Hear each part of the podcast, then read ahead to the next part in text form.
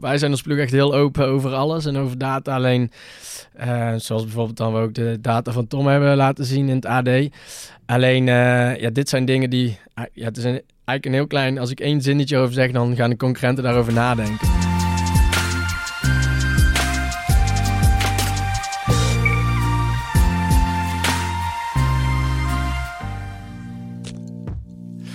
Welkom bij deze speciale aflevering van de Dit Wordt Het Nieuws podcast. Mijn naam is Gertjaap Hoekman, ik ben de hoofdredacteur van nu.nl en we gaan in de laatste dagen van het jaar iets anders doen. Het is de eerste aflevering van een serie nieuwe dingen. Want uh, je hoort het al, ik klink niet als Carné, nog als Julien. Die twee jongens mogen lekker uitslapen de laatste dagen van het jaar en ik uh, ga het overnemen. We gaan het jaar doornemen, vijf keer. Uh, vijf grote thema's, grote verhalen van dit jaar. Dat doe ik niet alleen, uiteraard niet, maar met mensen die veel meer verstand van de zaak hebben dan ik. Uh, vandaag zijn dat uh, Teun van Erp. Hij is uh, bewe bewegingswetenschapper bij het team Sunweb. En Daan de Ridder. Hij is een van onze nu sportredacteuren gespecialiseerd in wielrennen. En dan raden jullie het allemaal wel een beetje waar we het over gaan hebben. Want we gaan het hebben over Tom Dumoulin. Teun, hartelijk welkom in de studio. Dankjewel. Daan, jij ook. Fijn dat je er bent. Ja, leuk om hier te zijn. Ik wil eigenlijk met jou beginnen, Daan. Want jij bent van ons, voor ons de wieler-expert. De wieler jij, jij mag... Uh, in het voorjaar, als het niet vriest, uh, mag jij mooie wielenkoersen volgen. Dus jij hebt best wel wat mooie dingen gezien dit jaar. Wat was nou jouw moment van het jaar? Ja, dan, dan kom je toch uit bij, wat mij betreft, de laatste paar dagen van de, van de Tour. Je had de laatste bergetap op een vrijdag. We waren diep in het zuiden van Frankrijk. we stonden in La Rue en zoals eigenlijk al de hele Tour komt er dan aan, als, hij over, als Dumoulin over de finish komt, komt er 30, 40 man staan om Dumoulin heen. En nu was het ook een soort open veld. Dus het was een soort cirkel om Dumoulin. Alleen hij was net, uh, ja, hij dacht dat hij de etappe ging winnen. Alleen hij werd uh, door Primoz Roglic van Lotto Jumbo werd hij, in de afdaling uit het wiel gereden. Nou, en volgens hem kwam dat door de motor. Er zijn nog steeds nooit echt heel goede beelden of dat nou echt zo was trouwens. Maar hij was daar heel erg boos om. En toen kwam er ja, eigenlijk een hele rauwe, het was natuurlijk net na de finish, een hele rauwe, eerlijke Tom Dumoulin. Zoals hij, hij is, normaal, hij is echt een hele fijne persoon voor een journalist om mee te werken. En soms ook omdat hij heel eerlijk kan zijn. Uh, en dat was hij nu, want hij, zei, hij was heel erg boos, want hij zei: Ik kan nooit in een afdaling uit het wiel gereden worden. Dat bestond voor hem niet. La laten we even luisteren naar een boze Tom Dumoulin. Waar baal je nou het meest van? Ja, dat ik niet. Ik word gewoon strak uit het wiel gereden op een, op een rechtstuk naar beneden. Ja, je zit gewoon vol achter de motor. Ik heb heel veel respect voor Primos en hij kan er helemaal niks aan doen en hij was de sterkste. En uh, ja, een hele mooie overwinning, maar op deze manier, ja, rijdt gewoon weg een rechtstuk. Het slaat nergens op. Primos kan er niks aan doen. Die gaat gewoon op zijn buis zitten en die rijdt gewoon bij me weg op, op, op het enige vlakke stuk in de afdaling. Zit gewoon strak in zijn wiel, de, hele afdaling, geen probleem. het enige vlakke stuk rijdt hij weg. Ja. Ja, daar kan ik echt helemaal niks mee. Ja, Teun, Daan, die zei net al van het nooit echt helemaal, er was geen beeld van en zo, maar eh, jij bent, uh, jij bent de, de, de wetenschapper, jij, jij, bent van de man van de cijfers, van de data. Hebben jullie nou nog samen op de computer dit geprobeerd te achterhalen wat hier nou gebeurd is? Uh, nee, dat hebben we niet gedaan, want ja, het is gebeurd, je kan er niks meer aan doen en of het wel of niet zo is, gaat het natuurlijk niet veranderen. Dus nee, hier zijn we niet mee bezig geweest verder. was jij daarbij of wat is jouw rol zeg maar, in het team? Um, nee, ik, ben, ik, ben, ik was er niet bij. Um, ik ben ook niet zo heel vaak bij wedstrijden, omdat ik echt van achter de schermen eigenlijk werk. En vanuit daar probeer um, ja, de prestatie te verbeteren met wetenschap. en achter de schermen doen we projecten met TU Delft, met de VU bijvoorbeeld, om, om meer inzichten te krijgen in dingen. Dus daar ben ik echt mee bezig. dus bij de wedstrijden ben ik zelden bij. Uh, je doet veel uh, voor en met uh, Tom Dumoulin. Het was natuurlijk een wa waanzinnig jaar weer voor hem. kan jij er een, moment uitpikken voor jou, zeg maar persoonlijk, wat nou het moment van het jaar was? Oh, ik denk dat ehm, voor mij was het een beetje het jaar met twee tweede plaatsen natuurlijk. Terwijl ja. vorig jaar Giro begonnen. Dus ik denk, ja, die etappe met Froome natuurlijk. Um, dat, je hebt over de Giro, of niet? Ja, over ja. de Giro, ja. En, dat is die uh, etappe, misschien voor de mensen die luisteren. Ik denk dat je refereert aan die etappe waarin hij geloof ik 70 minuten of 70 kilometer voor ja. de eindstreep uh, losging. Ja, ja, ja, inderdaad. En daar waren we in eerste instantie blij dat, dat Yates volgens mij uh, gelost werd. Want die was daarvoor echt ja, super sterk. En eh, uiteindelijk verloor hij dan toch weer van Froome. Dus dat was wel uh, memorabel, memorabel etappe en moment, denk ik. En die etappe is volgens mij ook gereconstrueerd hè, door, door Froome. En uh, ik begreep dat Froome zoiets heeft gezegd van... Tom had eigenlijk best wel kunnen winnen. Oh ja, dat zei hij een paar dagen geleden inderdaad. Ja, ik, ik denk als Tom met Froome mee had gekund, dan was hij meegegaan. Dus Froome was gewoon sterker die dag. Dus ja, nee, ik, ik denk niet dat hij... dat Froome was gewoon de beste die dag. Ze hebben ook bij de, de, Froome, of eigenlijk Sky heeft de data ook gedeeld hè, van die etappe bij de BBC. Daar, daar, was nogal wat kritiek op en zo. Want, mm. uh, want veel wielerkenners zeiden van... Uh, nou ja, dit is, niet, dit is niet alle data. En eigenlijk wat ze hier gedeeld hebben is eigenlijk het minime. Hè. Normaal is Team Sky natuurlijk sowieso niet zo open over hun data nu wel. Jij werkt natuurlijk ook heel veel met die data. Hè. Hoe, heb jij dat toen gelezen bij de BBC? Hoe, hoe keek jij naar, dat, naar wat zij daar gedeeld hebben? En haalde je daar iets uit van wat Froome daar gedaan heeft? Um, nee, ik haal daar niet echt iets uit. En wat ik het jammere vind ik eigenlijk aan Sky is dat ze inderdaad dan achteraf met die data komen, terwijl ze inderdaad vaak niet heel open zijn. En volgens mij was heel het verhaal dat ze dat helemaal met voeding helemaal precies hebben onderbouwd. Terwijl um, het is zo dat je ongeveer 90 gram koolhydraten per uur kan opnemen en dat, dat is gewoon de max. Of ze weten iets anders dan wat wij weten. dus onze renners die krijgen gewoon elke etappe mee dat ze aan die 90 gram zitten. Dus eh, naar mijn mening kun je daar verder niet heel veel meer um, ja, meedoen, zeg maar, dan die 90 gram aanbieden. Dus ja, voor, voor mij is het een beetje een verhaal voor, voor, voor de bühne naar de rand. En waarom pik jij juist deze etappe eruit als het moment van het jaar? Want je, je, je zou kunnen zeggen, een etappe die die misschien zou hebben gewonnen... of waarin die iets beslissends heeft gedaan. Hier, uh, hier werd eigenlijk vooral duidelijk dat hij niet ging winnen. Ja, ja daarom nou juist, denk ik. Omdat we eigenlijk twee keer tweede zijn geworden. En, en, dus ik zat er misschien ook wel aan, nou juist aan de etappe in de Tour de France te denken waar hij uh, lekker heeft, zijn wiel kapot reed. Omdat ik denk dat dat de twee momenten zijn waar hij eigenlijk uh, ja, verliest. Maar ik, ik, kijk, ik beschouw het misschien meer als liefhebber hoor, hier. uh, want ik merk al wel een verschil van hoe we dit jaar, hoe je dit jaar beleefd hebt. Ik denk, nou, je bent en tweede geworden in de Giro en tweede geworden in de Tour. Waanzinnig succesvol. En ik zie jou eigenlijk een beetje denken van, het was een, het was een matig jaar. Nee, ik zeg niet dat het een matig jaar is, want het is super knap. Vooral voor Tom, zeg maar. Hè? Om uh, twee keer tweede te worden, vooral in de Tour de France. Alleen ja, ik, het is ook de persoonlijkheid die ik heb. En uh, ja, ik wil altijd meer en beter. En het is, uh, zeg maar in 2012 met Marcel Kittel waren we echt zonder springen op de tafel op het moment dat hij een Vuelta-rit wint of een rit in de Polen, onze eerste wereldrit. En zo gaat het eigenlijk groeien, zeg maar, dat je meer... Je legt de lat hoger. De, ja, de lat wordt alleen maar hoger. Ja. En na 2017 wereldkampioen twee keer, of drie keer eigenlijk, met de dames ook nog. Um, en uh, de Giro winnen, ja, dan, dan, dan wil je weer iets winnen, zeg maar.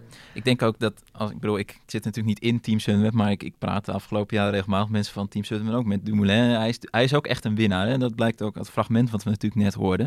Ik bedoel, hij werd, die etappe weet ik veel, zesde of zo, maar dat was, en hij, hij, het was niet alsof hij anders uh, waarschijnlijk tijd had gepakt om in de gele trui te pakken of zo. Maar hij baalde echt dat hij die rit niet won. En ook dat hij die begreep volgens mij. Precies, hè? net als dat hij een paar dagen eerder op Alpe d'Huez ook echt het gevoel had dat hij die rit had kunnen winnen. Alleen toen verschakelde hij zich.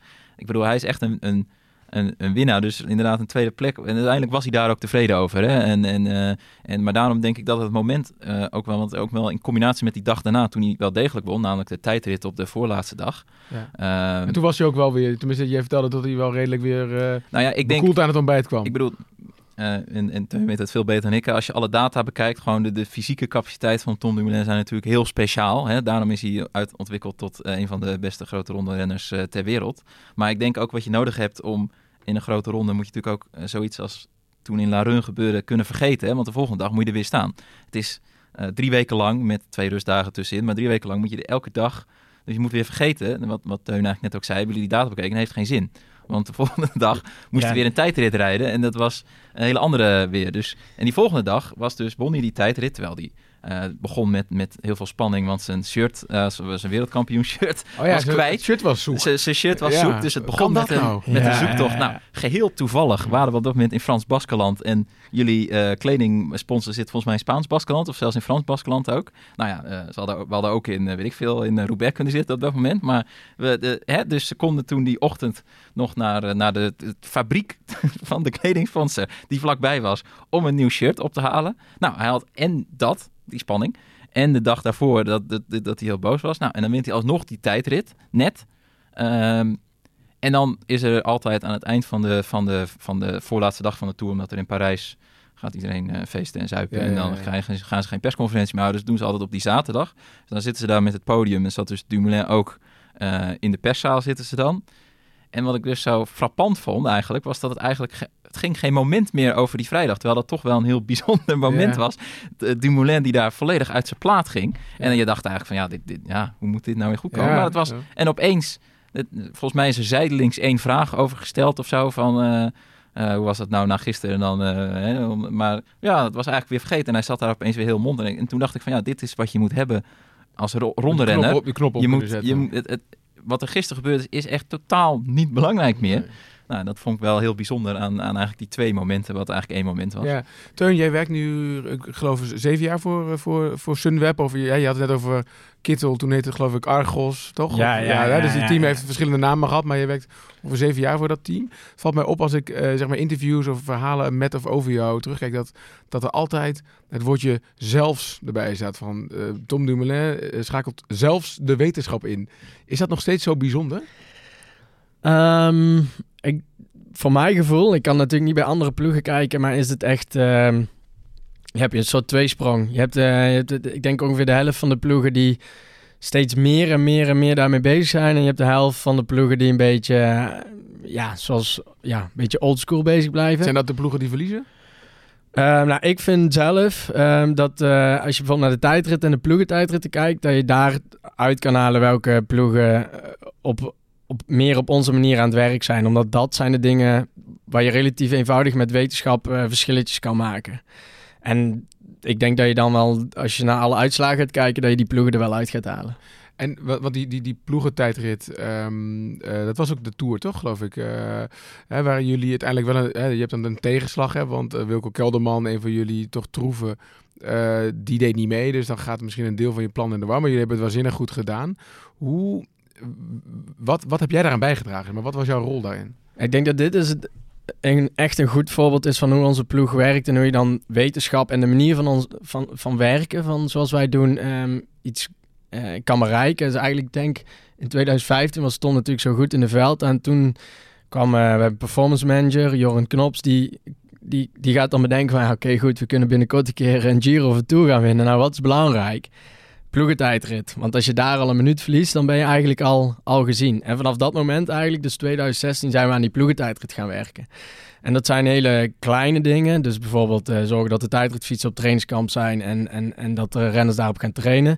Maar ook, eh, ja, ik ben beelden gaan kijken van andere ploegen. Hoe, hoe doen die dat nou en wat valt erop? En dan, ja, dan ga je daar hele kleine, kleine essenties uithalen. En wat, ik ook, eh, wat we ook doen is zeg maar de ploegentijdrit filmen. En dan gaan we taggen wanneer iemand op kop zit. Nou, dan zet je dan de data onder en dat kun je dan helemaal eh, ja, kapot analyseren, noem Ja. ik het. Eh, dus dat zijn zeg maar eh, de dingen die je dan als wetenschap kan, kan toevoegen. Eh, los van het trainen en zo daarop. Maar die fietsen die zitten helemaal vol met, met, met snufjes nu, toch? Waardoor jullie kunnen zien hoe hard iemand trapt en hoeveel watt. Hè? Zo, dat druk je geloof ik uit in wattage, Ja, hè? van hoeveel kracht iemand kan leveren. Ja, inderdaad. Dus elke fiets is uitgerust met een vermogensmeter, een snelheidsmeter, ja, de, de standaard dingen. En bijvoorbeeld bij zijn tijdrit kunnen we dan zien, oké, deze renner heeft eh 20 seconden op kop gereden. Hij heeft dit vermogen ehm, geleverd of ehm, de snelheid. Hij heeft, heel belangrijk is de snelheid is een ploegentijdrit, dus je wil niet dat iemand de snelheid laat zakken. Dus dan kun je hem daarna, dan, dan zie je dat en dan kun je hem daarna daar eh, advies op geven.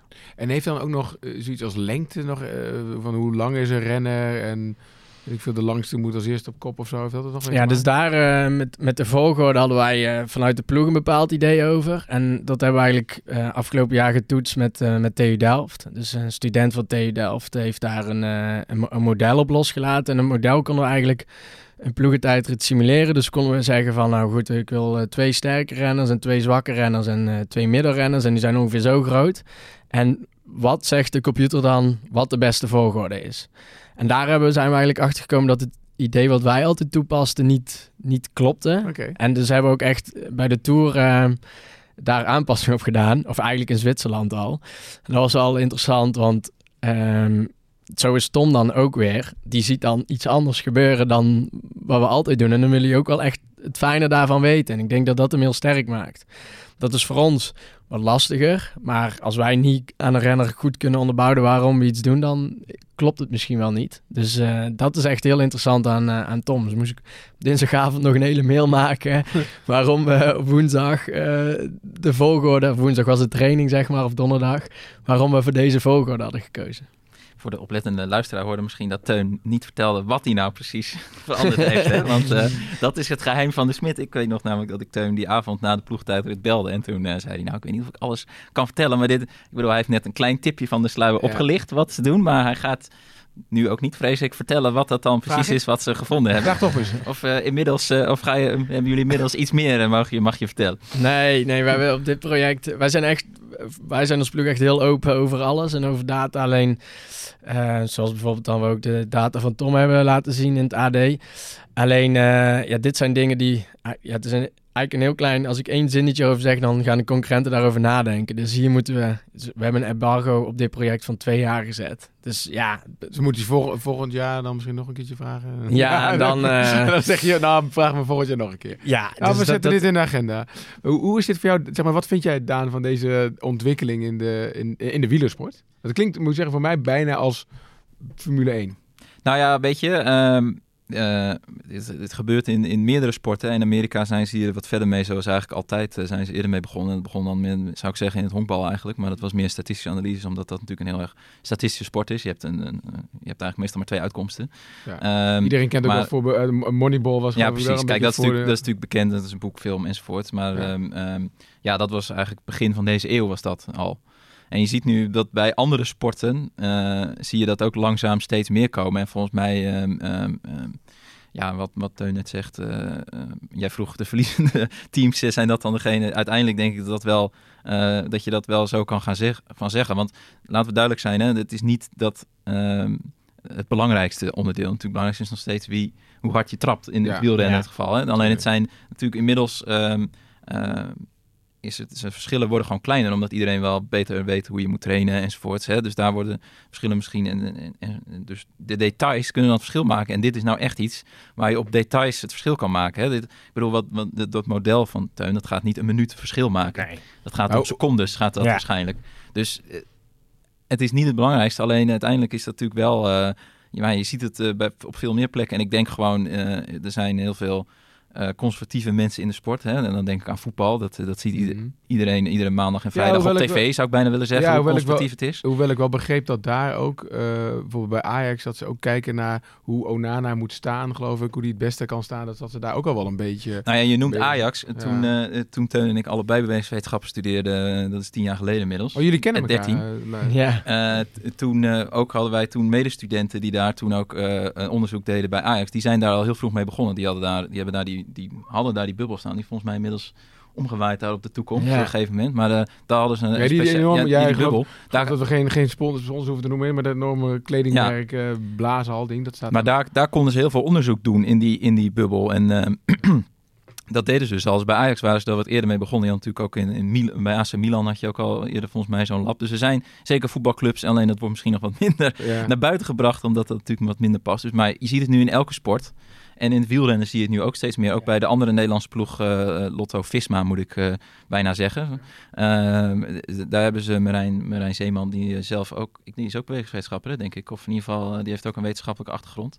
Die is daar coach of de coach, ik weet niet wat zijn officiële titel is, maar uh, die is in ieder geval de, de, de technische baas. Maar even, even, jullie hebben met elkaar gestudeerd. Ja. ja. En hoe word je van bewegingswetenschap dan uiteindelijk uh, journalist? Uh, nou ja, als je minder, zo, als je, je moet heel erg van onderzoek houden onderzoek doen zelf. En uh, daar kwam ik uh, eigenlijk met, toen ik onderzoek deed met Teun, uh, we deden met z'n vier onderzoek, kwam ik achter dat, dat, ik, dat ik niet per se... Jij kon het het best opschrijven. Daar, ja, dat misschien wel. En ik kon, het voor onderzoek vond ik wat minder leuk. En je zag Teun, die was inderdaad de meeste, denk de meeste van ons vier de meest enthousiaste over het onderzoek doen. En ik waarschijnlijk de minste. Ja. En dus daarom is het niet zo gek dat hij nu onderzoek doet en ik nu... Ja, leuk. leuk. En je, je omschreef net um, de situatie na zo'n etappe, hè? Van, dat er een soort van zwerm journalisten natuurlijk op zo'n renner afkomen. Hoe is dat voor jou, uh, Daan? Maar, uh, heb je dan een soort extra schoudervulling om een beetje te kunnen bodychecken of zo? Hoe gaat dat? Nou ja, het leven, ja, weet je, het is niet, het is, het is niet de meest glamorous baan, maar uiteindelijk sta je dan dus inderdaad en je hoort allemaal hetzelfde en uiteindelijk gooit iemand het ook wel redelijk snel wel online. Dus eigenlijk heeft het bijna niet heel veel zin om erbij te staan. Maar je wil er toch Mhm. wel bij staan, want je wilt toch wel kijken. Ik bedoel, dit, ik kan nu ook omschrijven wat daar gebeurd is. Dan, Ja. Dat wil je natuurlijk wel blijven doen. Maar uiteindelijk, wat Dumoulin zegt, zou je ook wel op een andere manier... eh, dus je bent dan ook altijd wel... Ik bedoel, dat moet je wel horen. Je wil dat ook wel horen, want je wil niet Dumoulin missen. Zeker niet op zo'n belangrijk moment. Maar je bent ook wel op zoek naar dat je iets anders nog kan vinden. Dat is best wel lastig in de Tour. Zeker, want dan zijn er nog veel meer mensen dan in de Giro. Veel meer journalisten. Ehm, nou ja, je, dus dan zoek je bijvoorbeeld wel eens nog aan een ploegleider of zo. eh, om, nog, om nog een ander, een, een soort eigen invalshoek. Maar ja, je merkt eigenlijk, dat begon eigenlijk vorig jaar in de Giro, die Dumoulin natuurlijk won. Eh, in de laatste week was er opeens een... en toen zijn wij ook gegaan. Ja, ja, tuurlijk. Eh, zag je opeens een ontzettende eh, vergroting van het Nederlandse journaille. En daardoor werd het ook heel erg druk rondom, rondom, rondom Sunweb.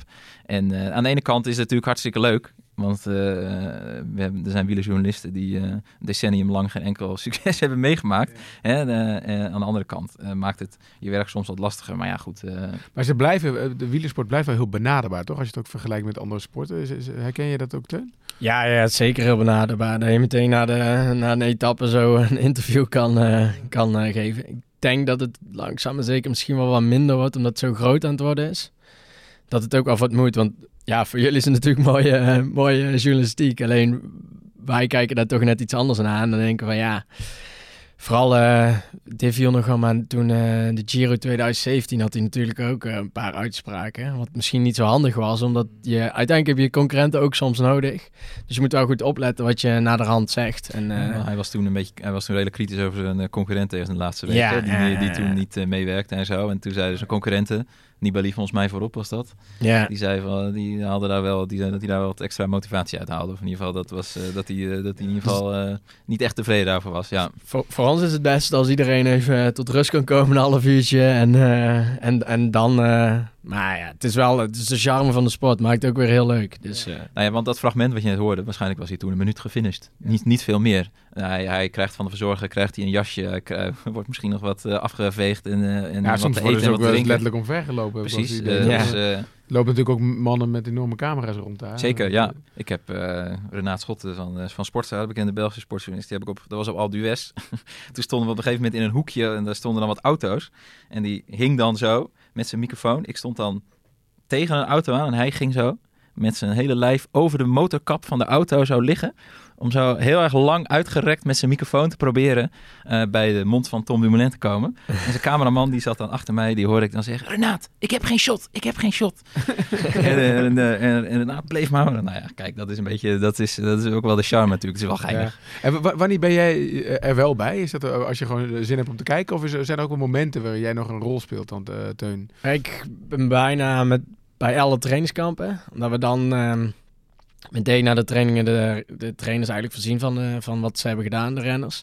En daar ehm, ja, doen we bijvoorbeeld ook ehm, wat testen en dingen. Ehm, ik ben bij eh, de baantesten, dus aerodynamica testen, de windtunnel testen. Volgende week gaan we, of e- eind januari gaan we dat ook weer doen.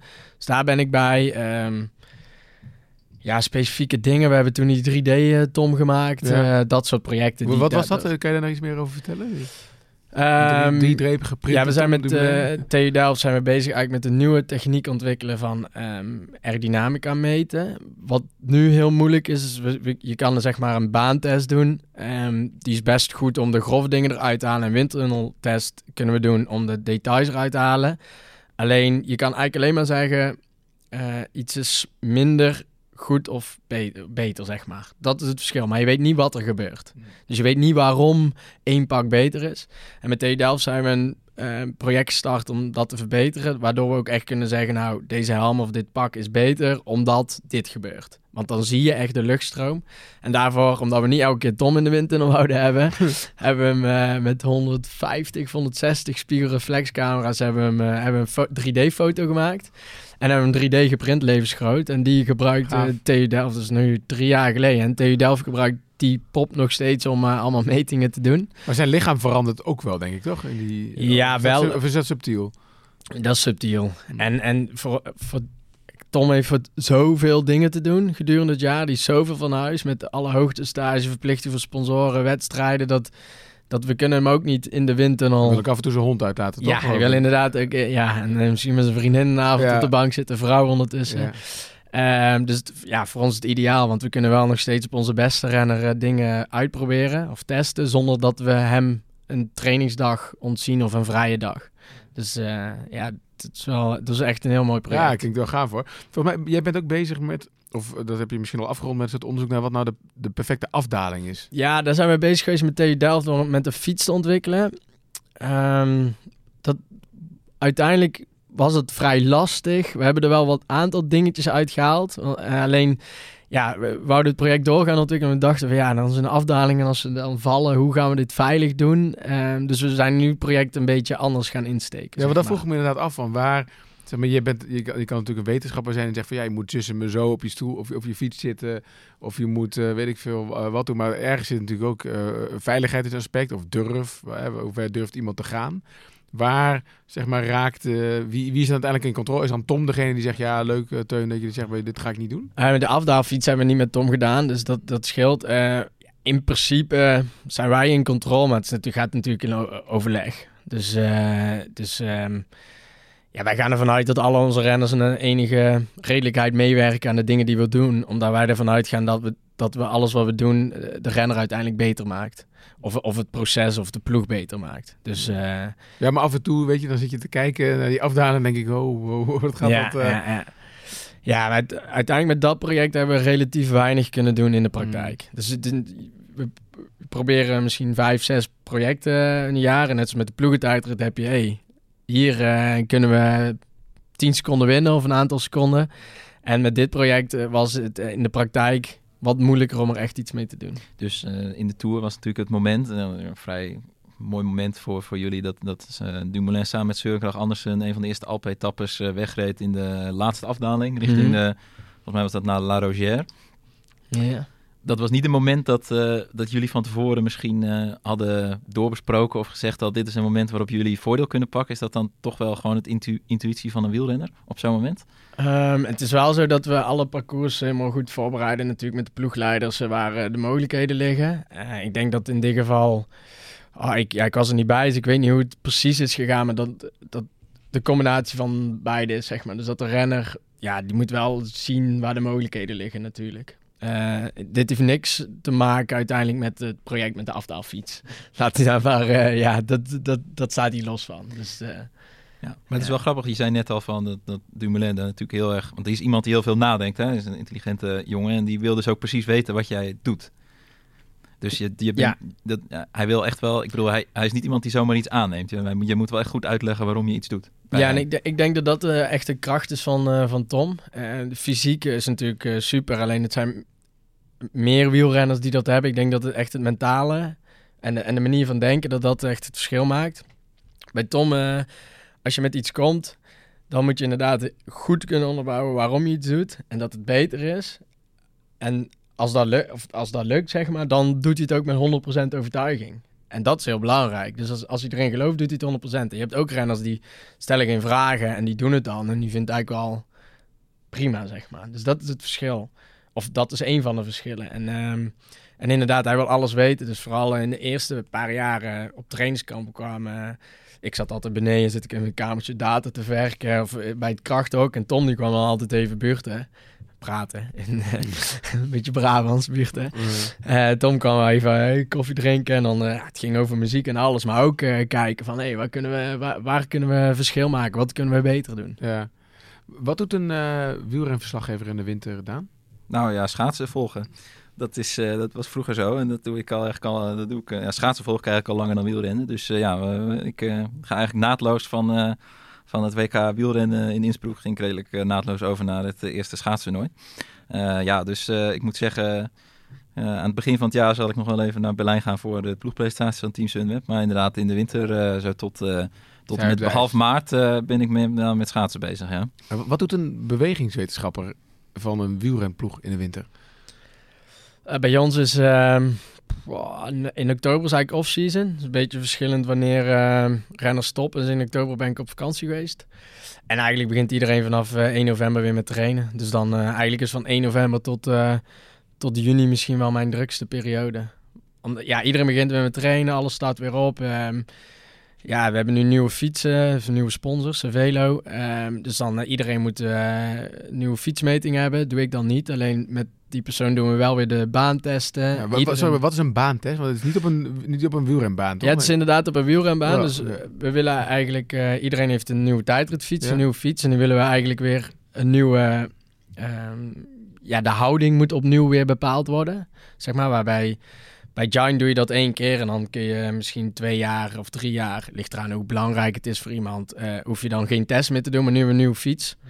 Uh, dus dan willen we iedereen weer uh, een aerodynamica test doen, zodat we zeker weten dat de houding goed is.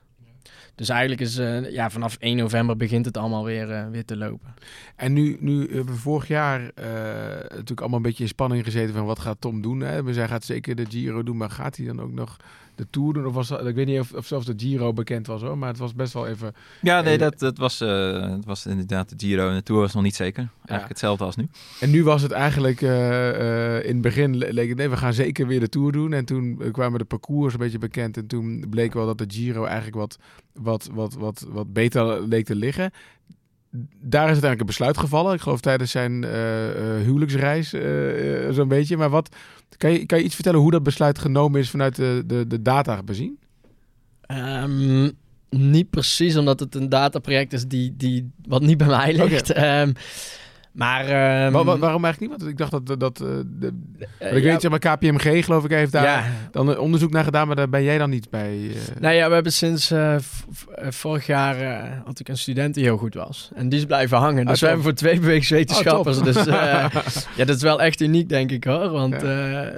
nou ja, volgens mij heeft er nie, niemand in het wielrennen en dat dat siert ook wel uh, de visie van de ploeg en van Iwan. Um, Kijk, krijgt, hij wel betaald? Want ik geloof dat jij in je eerste jaar het voor niks moest doen, toch? Of tenminste wilde doen. Ja, ik heb inderdaad het eerste jaar eigenlijk was het, uh, was het van... Uh, nou, laat maar zien wat, wat we dan kunnen met de wetenschap. En als wij de meerwaarde van inzien, dan gaan we volgend jaar budget vrijmaken. Ja, toen waren we met skill al, waren we echt een heel klein ploegje natuurlijk. Ik denk dat het al uniek was dat ik überhaupt de kans kreeg, zeg maar. Dat de ploeg daarover nadacht. Dat was al al heel veel. En inderdaad, Sjors heeft ook zijn eerste jaar, een soort werkervaringsplek, heeft hij inderdaad ook uh, voor, uh, voor, voor, voor, niks gedaan. Of, ja, voor de ervaring, voor je cv. En ja, die deed zo goed, dus die, die hebben ze gehouden. Dus die heeft samen met Joren het uh, KPMG-project. En Joren is?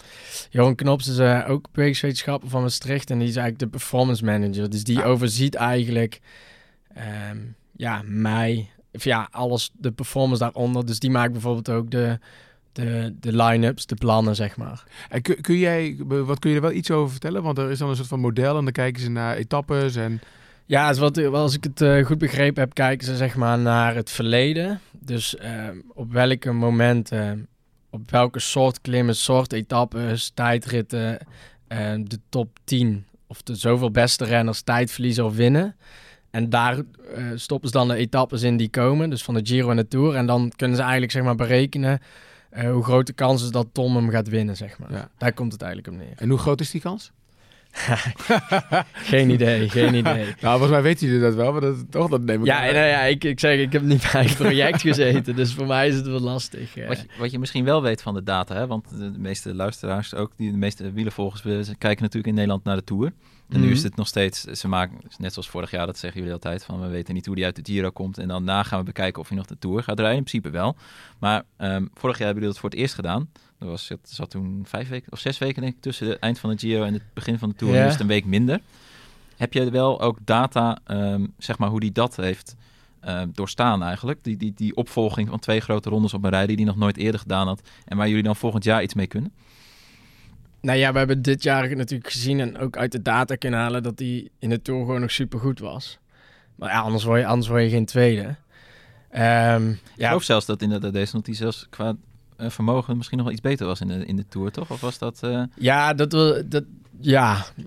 Wat wel bijzonder is natuurlijk, die, na, uh, na zo'n zware Giro. Nou ja, ik zeg niet dat hij beter was, want um, ik kan, het is heel lastig om te bepalen hoe goed iemand is. Want eigenlijk komt uit de data dat afhankelijk van uh, hoeveel iemand zeg maar voor de slotklim doet, hoe goed hij op de slotklim is.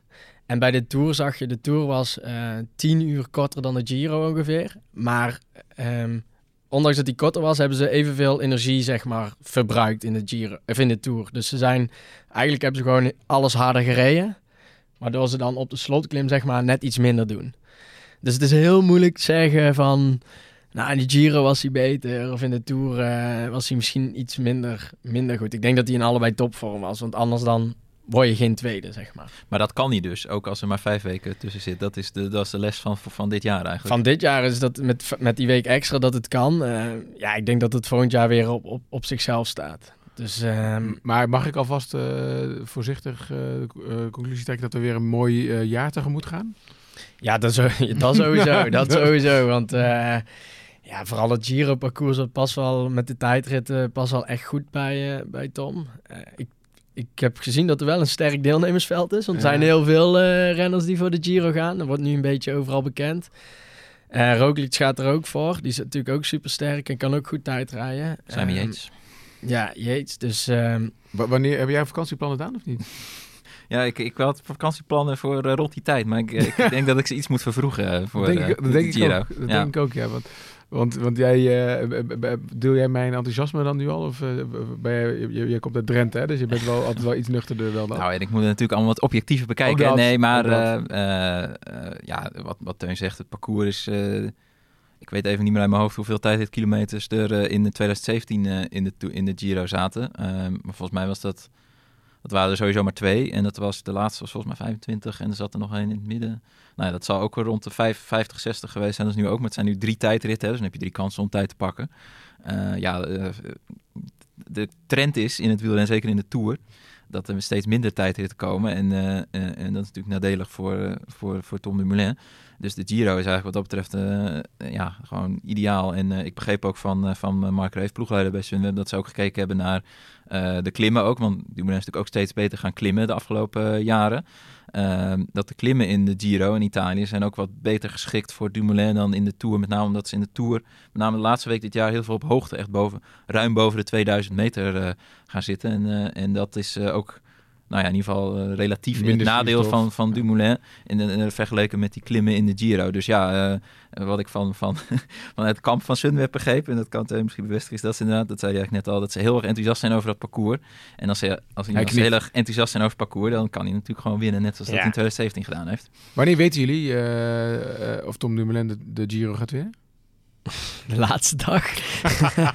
ik, hoop, ik hoop eerder, want dat betekent... Ja, je weet het nooit. Je, zag het bij Yates afgelopen jaren. Die was super sterk en verliezen toch drie dagen van tevoren. En Tom heeft de Vuelta natuurlijk ook op de zaterdag verloren, denk ik. Of de vrijdag. In 2015. Dus eh, bij- ja, ik, eh, bij mij is het echt pas de, de laatste dag dat ik... eh, dat was de afgelopen... Ja, de afgelopen Giro, of de Giro in 2017 was natuurlijk ook heel spannend met de tijdrit. Maar ja, ik denk, je moet... Je weet het pas de laatste dag, want er kan van alles gebeuren altijd. Dan maakt wielrennen misschien ook wel zo mooi. Gelukkig maar, zou ik bijna willen zeggen. Toch? Ehm, Als in, zeg maar, je hebt de wetenschap, maar je hebt ook gewoon nog Oh. weerbarstige ja, praktijk. Ja, je, weet- je, met, wat, wat eh, Daan ook aangaf, wetenschap zijn de laatste zoveel procent of zoveel laatste secondes eh, waar je het verschil maakt. Ehm, dus dat, dat maakt niet het verschil. Nou, dat maakt het verschil tussen winnen en verliezen. Maar eh, het is niet dat je kan zeggen, nou, het parcours is zo, dus hij wint zeker natuurlijk. Dat, dat weet je nooit. Nee, dus we moeten allemaal gewoon het blijven volgen. Nou, Daan, eh, jij moet je vakantieplan even gaan omgooien, hoor ik net al. Eh, want we zullen daar weer volledig aandacht aan moeten gaan en willen gaan besteden natuurlijk. Teun en Daan, hartelijk bedankt. Voor, eh, voor dit gesprek.